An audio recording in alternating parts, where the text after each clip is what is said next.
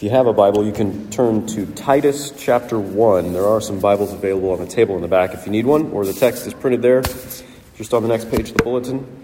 Titus 1. Uh, we're taking a break from Matthew uh, this month, talking about some various passages from the New Testament. Uh, uh so during the month of February, again, we've opened officer nominations. It means if you're a communicant member of the church, then you're welcome to nominate men to the office of elder or deacon. And so to, uh, to assist you in participating in that way. Uh, we are doing a brief series covering some of the biblical essentials of church leadership and ministry, especially the essentials of what it means to be an elder or a deacon. Uh, according to the scriptures. And so, uh, so last week we talked about the Christ centeredness of biblical ministry. At the core of any leader in the church needs to be a real faith in Jesus Christ, a real knowledge of God through Him, a real devotion to the, the message of the gospel of grace. Uh, the officer in the church isn't there to call attention to himself, but like Paul said in 1 Corinthians 2, uh, we're called to know nothing except Jesus Christ and Him crucified.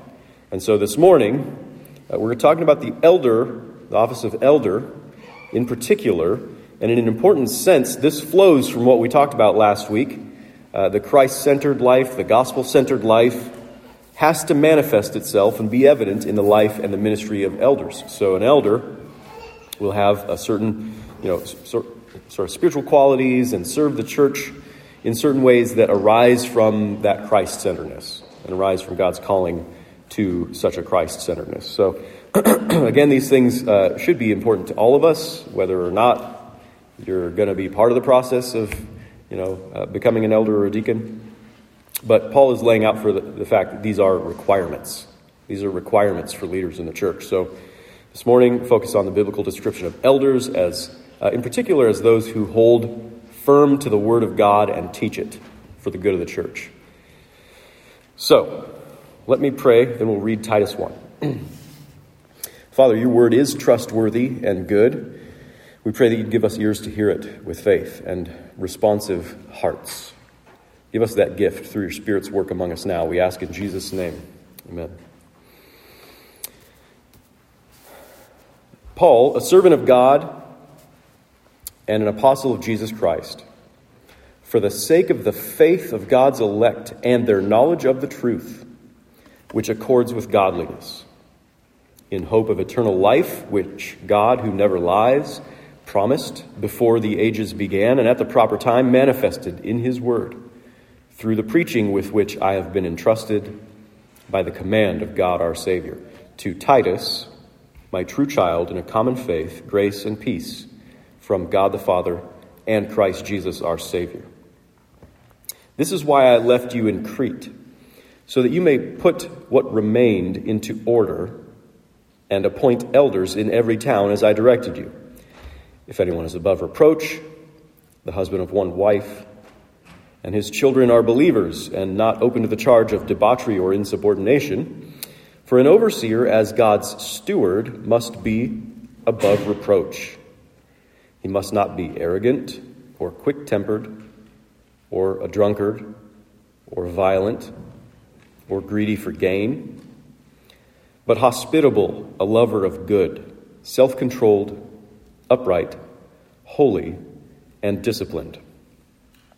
He must hold firm to the trustworthy word as taught, so that he may be able to give instruction in sound doctrine and also to rebuke those who contradict it, for there are many who are insubordinate, empty talkers and deceivers, especially those of the circumcision party. They must be silenced, since they are upsetting whole families by teaching for shameful gain what they ought not to teach. One of the Cretans, a prophet of their own, said, Cretans are always liars, evil beasts, lazy gluttons. This testimony is true. Therefore, rebuke them sharply that they may be sound in the faith, not devoting themselves to Jewish myths and the commands of people who turn away from the truth. To the pure, all things are pure, but to the defiled and unbelieving, nothing is pure but both their minds and their consciences are defiled. They profess to know God, but they deny him by their works. They're detestable, disobedient, unfit for any good work. This is the word of the Lord. Thanks be to God. Well, Paul and Titus, just a little background uh, to their relationship. They had planted a few churches together uh, on the island of Crete, uh, which is where Titus is now. Paul had to leave before they were able to organize these churches, before they came to particularization, as we would call it. Uh, he had to leave before appointing elders to lead those specific churches in the cities that they had planted churches in on the island of Crete. So he left young Titus there in charge of that unfinished business. So he says, This is why I left you in Crete, so that you might put what remained into order and appoint elders in every town as I directed you. So Titus is to organize the church plants, uh, to establish the government of these churches by appointing elders.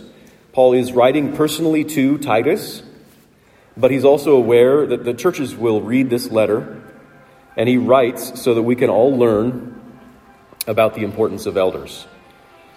Uh, as he says in his introduction, uh, he is writing for the sake of the faith of God's elect. He's writing for the sake of the faith of God's elect and their knowledge of the truth. That's what's behind everything he's writing here in this letter to Titus. So it's good for churches, it's good for believers in our relationship with God, it's good for our faith and our knowledge of the truth to observe what Paul says here about elders. So, a few basic ideas about that. First, sometimes Paul uses different words to identify elders. Sometimes he calls them overseers. In other places, you might see, you know, uh, the word bishop or something like that, um, depending on your Bible translation. But really, it's all just different facets of the same office, the same uh, office that we generally refer to as elders. So, the Greek word that Paul uses here for elders in verse 5 is presbyteros, which is where we get the word Presbyterian. So our de- denomination or our tradition uh, is sort of identified by the fact that we have a certain form of government that has elders. Um, uh, and so presbyteros, uh, you may recognize the word presbyopia, right? Uh, old, old person eyesight. It just basically means old person. so that's what elder means. Uh, old man.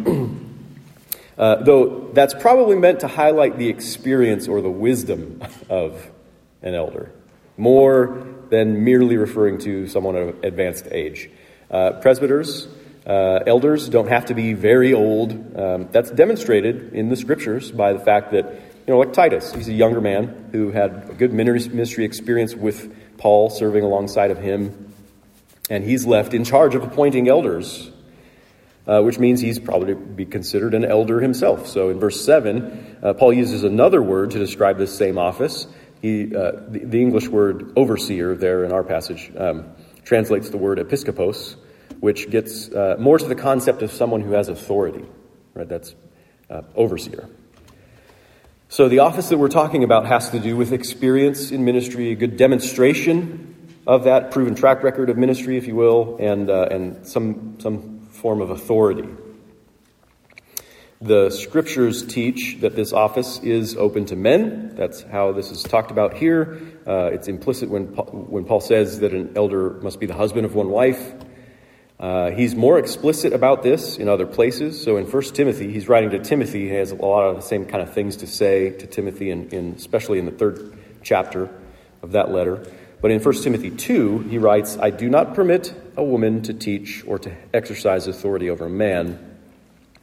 And then he goes on to talk about the qualifications for elder. So I'm fully aware that that idea is offensive in our culture, and that's, that's okay. Um, Christians believe a lot of things that are offensive to the, to the culture. We don't base our beliefs on whether they're acceptable to everybody or even acceptable according to our own sensibilities. Uh, so let me just say this is not something we believe because we're chauvinists, because we think men are in some way better than women. We do not think that. Uh, this is not fundamentally just a matter of common sense. Well, of course, you have men leading the church. It's not that. Uh, this really is simply the plain teaching of God's Word.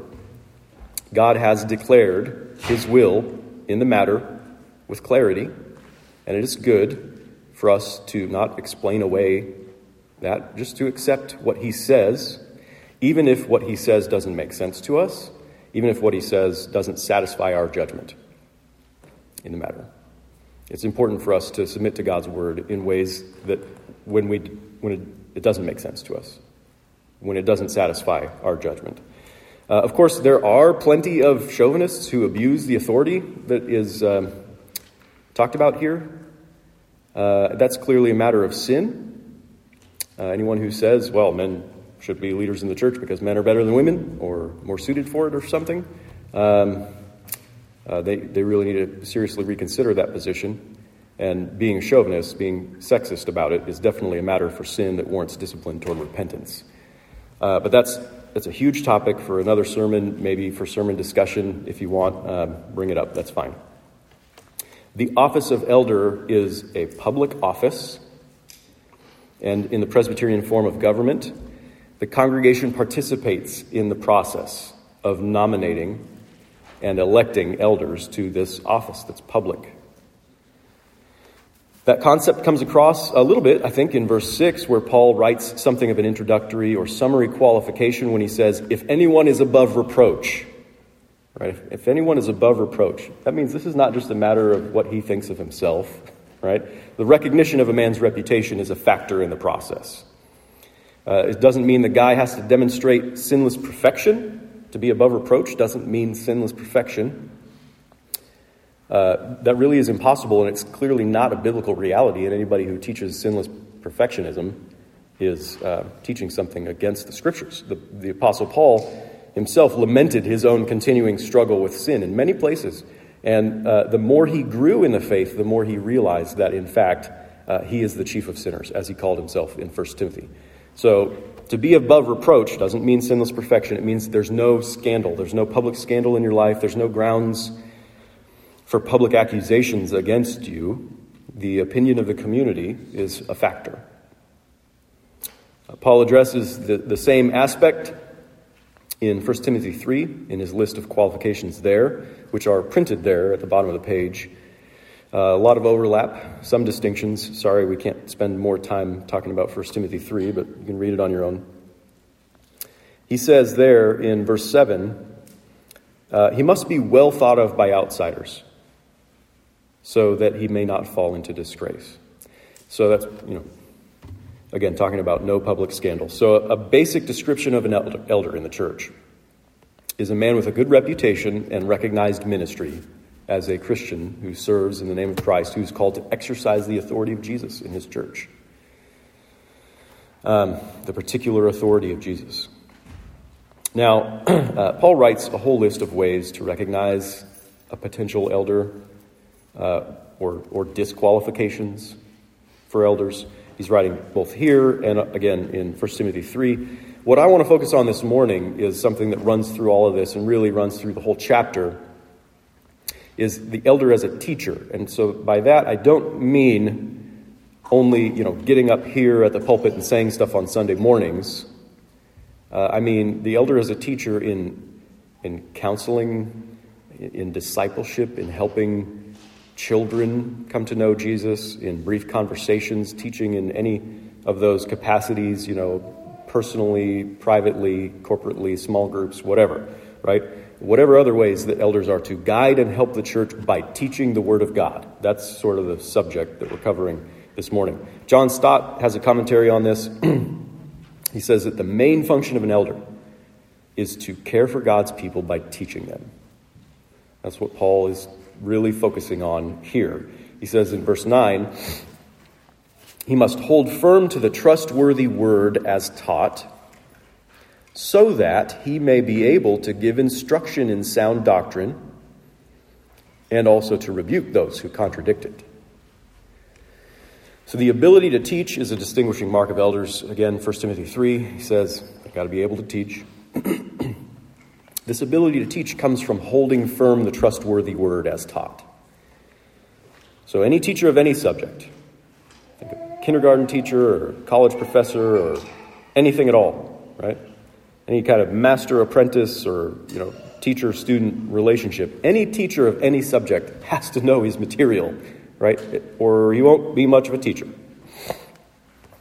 This means that the elder has to know the word of god and cling to it. That's what paul is saying. This kind of uh, Bible knowledge is not simply knowledge of data. It doesn't just mean, uh, you know, he's got a lot of verses memorized, uh, or he can recite all the names of all the books of the Bible in order, uh, or that he always nails the Bible questions in Trivial Pursuit, or anything like that. It's, who do you see in the Gospels who can do all of that? I mean, the Pharisees. The Pharisees can do all of that. The enemies and the opponents of the gospel and the persecutors of the church, they know the scriptures really well. So, no, it's not mere knowledge of biblical data that's important. An elder has to understand the Bible's Christ centered message of God's grace, has to abide in the word of Jesus, has to have a vital connection to it and cling to it for his own life and for the life of the church. An elder has to cling to Jesus, who is himself the trustworthy Word of God, has to know Jesus relationally for his own life and for the life of the church that he serves. So, like we talked about last week, the whole Bible is about our need for Jesus, our need for his mercy, God's provision of it. The whole Bible is about Jesus as our Redeemer. There is a way to search the Scriptures and know them well and not arrive at that, not arrive at Jesus not arrive at the gospel. In fact, there's a way to read the scriptures and land in, in mortal opposition to Jesus. There's a way to master the scriptures and land in mortal opposition to Jesus. But Jesus tells us we have to search the scriptures in order to find him, because when we find Jesus as revealed in the scriptures, then we find true life. We find eternal life with God. That's that's what all the scriptures are about. So the elder has to have a firm grasp on that dynamic for two reasons, stated by Paul to keep people in healthy, sound doctrine in their, in their relationship with God, and also to stand up to people who would distort the Bible's message, people who might know the Bible pretty well, but distort it and teach what they should not teach. So John Calvin says, a pastor needs two voices one for gathering the sheep, and the other for driving away wolves and thieves. Uh, that's pretty strong language. But that's the kind of language Paul uses here, that whole last paragraph. He says, There are many who are insubordinate, empty talkers, and deceivers. This is all about like their words empty talkers and deceivers. And they, especially those of the circumcision party, they must be silenced since they're upsetting whole families by teaching for shameful gain what they ought not to teach. so, false teachers are a big problem throughout New Testament history, throughout the history of the scriptures, but particularly you see this come up over and over and over again in Paul's letters and the letters of the other apostles addressing false teachers. This whole final paragraph is, is often ignored in discussions about the qualifications for elders in the church, but I think it couldn't be more closely connected to the subject. I think it's crucial. We need to talk about it because an elder's ability to discern and refute the kinds of errors that we're seeing here it shows his appreciation for the gospel and his connection to Jesus, which ultimately uh, is the only thing that an elder has to offer the church. What kind of error is Paul addressing here? What kind of error is he saying that the elders need to be able to refute, to identify, recognize, and refute? Uh, we don't know the specific details of what exactly these deceivers were teaching, something false, that's what deceivers teach. But I think we have enough hints here and there in Paul's writings and maybe in this passage to put it under the broad category of legalism. I think, I think that's clear enough. They're of the circumcision party. They've got a particularly Jewish flavor. They focus on what Paul calls the commands of people. They're apparently very concerned with purity, and they profess to know God but in reality don't know God. All these things sound remarkably uh, similar to Jesus' indictments of the Pharisees for their legalism in requiring the strict observance of the commandments of men, or sounds similar to Paul's indictments in Galatians of the Judaizers who demand circumcision and certain forms of ritual purity. Or when Paul refutes in Colossians the regulations of asceticism that are according to human precepts or Paul's description of false teachers in 1 Timothy 4, who require you know, things like the observance of dietary laws. Right? So wherever Paul went, once he started pre- preaching the gospel of grace, Jewish legalists almost immediately started persecuting him publicly. Even though he was a Jew, proclaiming the Jewish message of salvation through the real Messiah, Christ.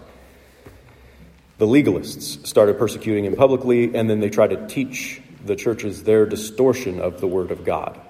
We see that happen a lot. Uh, so Paul was constantly being misunderstood by the legalists. He was constantly being accused of being antinomian, which is a big fancy word for saying against God's law. They actually misunderstood Paul and thought he taught something against the law because he taught freedom from the power of the law, freedom from condemnation of the law through the gracious sacrifice of Jesus at the cross. So Paul knew that the greatest enemy that the church faced was not immorality, it was actually legalism. That's the greatest enemy the church has always faced because legalism parades itself around as Christianity when in reality it's diametrically opposed to Christianity. So, a really basic definition of legalism is this a way for us to connect and sort of feel what legalism feels like is this to be good, you must do blank. And you cannot do blank. Right? Whatever, the, whatever fill the blank, right? God's law, your ideas, whatever it is. To be good, you have to do these things, and you cannot do these things. That's the only way to, to be good or to feel good. So, legalism, especially as we see it in the scriptures, is, is law salvation. At its root, it's self salvation, using the law, using some law, using God's law. It's salvation of myself, something I achieve for myself. It's ultimately self righteousness. That's what legalism is. It's an attempt to, to be autonomous from God spiritually and independent of Him. I don't need Him. In order to be good, I've got to do this, and I've got to not do that. That's what it boils down to. The legalist is setting himself up so he won't need God or His grace. In fact, the mere idea of grace always makes legalists angry. The, you see it in the scriptures everywhere. The, the, the mere idea of grace is a threat to self righteousness. Because grace implies that you're not good enough to earn God's favor. It implies that. So the legalist resists the gospel. He actively fights it in his own heart and in the way that he communicates his ideas about religion. The legalist in the church creates a certain atmosphere of expectations. They say things like, you know, there's really no question about it. Good Christians uh, get their baby boys circumcised and don't eat pork. Right? That's what you see in the scriptures. Good Christians obey all of God's law. Good Christians have lots and lots of kids, they raise them in such and such a way, and they send them to this or that school. Good Christians only listen to certain kinds of music or watch movies with certain ratings. Good Christians never drink, smoke, or chew, or go with girls who do. Good Christians recycle and drive hybrids. Good Christians are Republicans who care about freedom and rights. Good Christians are Democrats who care more about people than money. Good Christians don't hang out with people who sin. Uh, yes, sure, maybe we need Jesus to make us right with God. Yeah, the gospel's good. Glad you preach it. but the Christian life is about trying really hard to be good. And good Christians are righteous because they do this and they don't do that. It's an attempt to feel good enough, it's an attempt to feel satisfied in and of ourselves. That's legalism, that's self righteousness that's so deeply embedded in us. It's actually fundamental to our sinful approach to life. We are always looking to feel good about ourselves. Maybe that means feel good about our relationship with God. Maybe that means to set ourselves apart from other people. Legalistic people are, are afraid of being contaminated by the world. They're afraid that their moral superiority will be corrupted by sinners. We think we can purify ourselves by staying away from those impure people. We're better than those people. They're the bad ones. We've redeemed ourselves by being not like them. And we're prone to call that just being a good Christian. Prone to mistake legalism for true faith in Jesus Christ. Prone to promote legalism as if that were God's way of righteousness that we find in the scriptures. That's why the Judaizers in Galatia withdrew from the Gentiles. And that's why we don't hang out with our uh, liberal neighbors or our conservative neighbors. We don't have gay friends or we don't talk with bums on the street or whatever. We, we just don't have anything in common with them. We have everything in common with them. The only thing that distinguishes us from them is nothing you'll find in us. It's God's mercy. When you look for things that you do or you don't do to set yourself apart from others, to make yourself good, that's, that's a rejection of God's mercy. While pretending to keep God's law or some version of it, right? It's professing to know God but denying Him by your works. That's what Paul says. By the way that you use even your good works, even your apparent obedience to God, to actually keep God at arm's length. I don't need your mercy. That's legalism, self justification. Jesus condemns it as hypocrisy. Paul declares it anathema, cursed. Tells Titus to make sure elders can detect that and call that out. Because it's insidious, it's infectious, and it has the potential to overthrow whole families in the church, really whole churches. Generally, uh, religious people have a hard time det- uh, detecting legalism because religious legalism just feels a lot like true spirituality to everybody. You want to keep God's law, don't you? I mean, you are concerned with moral purity and holiness, aren't you? Yeah, I mean, the, so is the Apostle Paul. After all, being upright and holy made the list of elder qualifications. But if you're looking to get good with God, get right with God, or, or even stay right with God by any behavior of yours, well, you just denied the gospel. You just denied God's reality. Because God is the one who has clearly stated that there is no way that you can be good enough for Him. And even though that is His true judgment, He has graciously bestowed His full acceptance upon you in His Son. Jesus is the only one who ever kept God's law perfectly, and His law keeping counts for you. His righteousness counts for you. Your disobedience counted against Him as He hung on the cross in your place under God's wrath for sin and he died the death you deserve to die. That's the only way to become pure in God's sight. And if you are purified by faith in Jesus Christ, by his grace, then to you, now all things are pure. And that means that if your faith is in Jesus Christ, nothing you can do will defile you in God's sight. Your sin does not defile you in God's sight because of Jesus. In a sense, everything you do is inescapably tainted by sin. That's the reality. But God never counts that against you. He never counts that against you because He sees you in Christ. All your impurities have been washed away in the blood of Christ. If you're trying to purify yourself by keeping the law, by not believing and trusting in the purification Jesus offers in the gospel, then you're never going to be pure. That's what Paul says. There is no purity that way. Your conscience will never be fully satisfied and cleansed because your motives for being good are sinful motives. Even though you're trying to do good works, you're doing it out of disobedience, which is detestable to God, and you're unfit for any good work. So the elder in the church has to be able to recognize legalism, and he has to be able to refute it with the truth of the gospel. So the elder's job as a shepherd includes not just. Uh, feeding the flock, but guarding the flock, defending the flock against wolves, which Jesus said would come dressed in sheep's clothing. They'd be part of the, part of the church, teachers in the church. But wolves who end up devouring the sheep. So if you can't spot a wolf in sheep's clothing, uh, maybe it's not the right time for you to be an elder. You need to be able to see when teachers in the church are trying to motivate people toward holiness by guilt.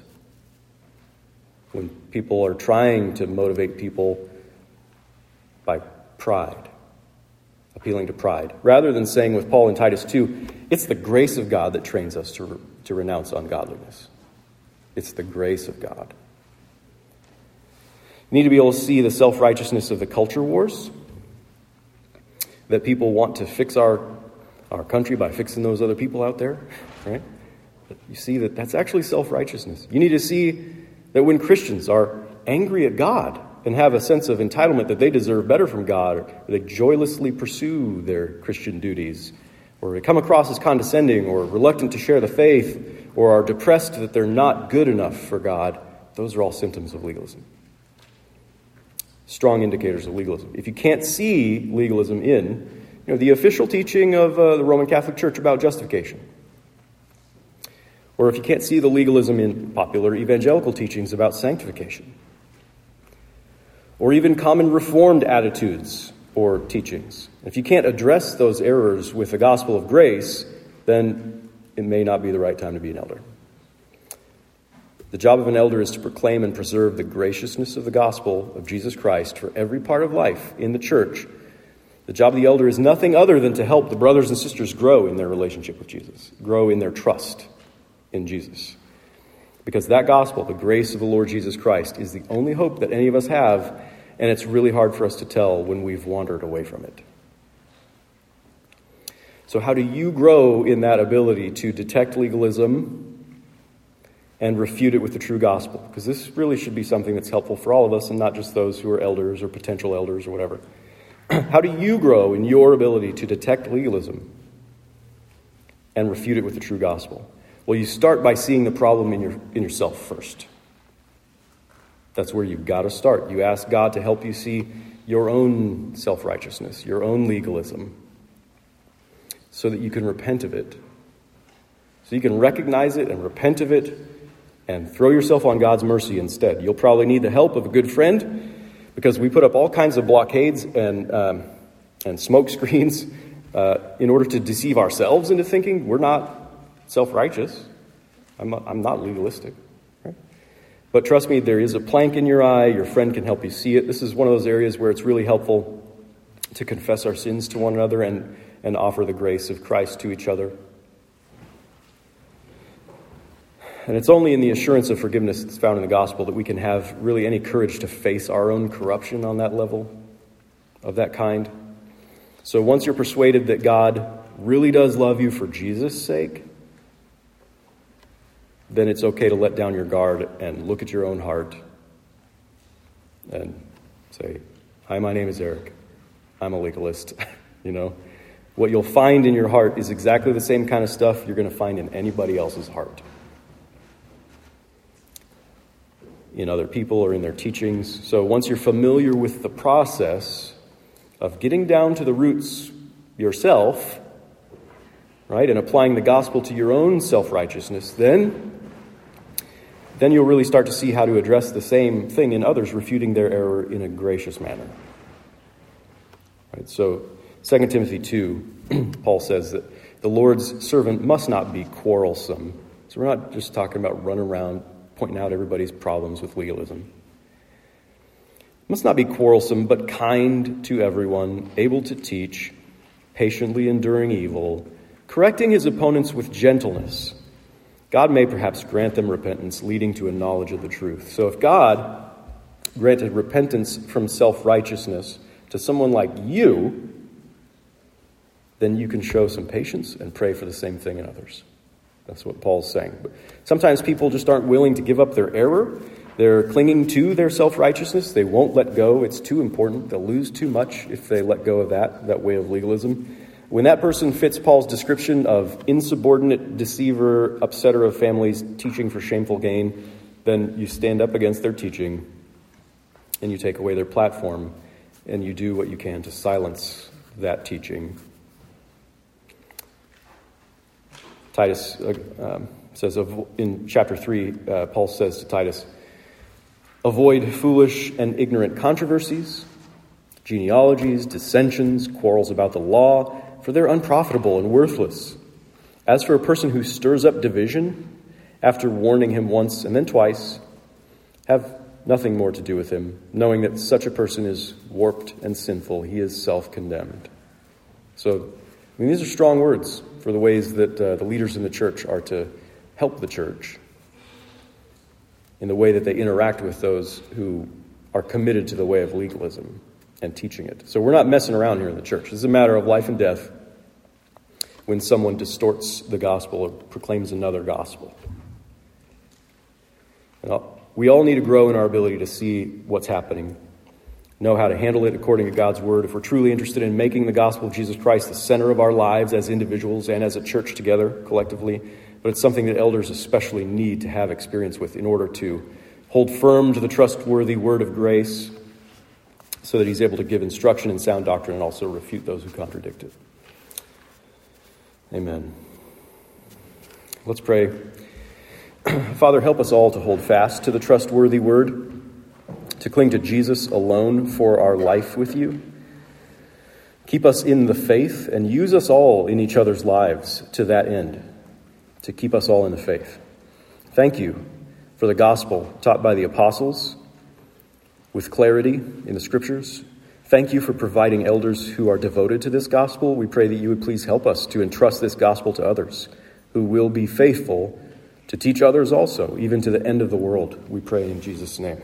Amen.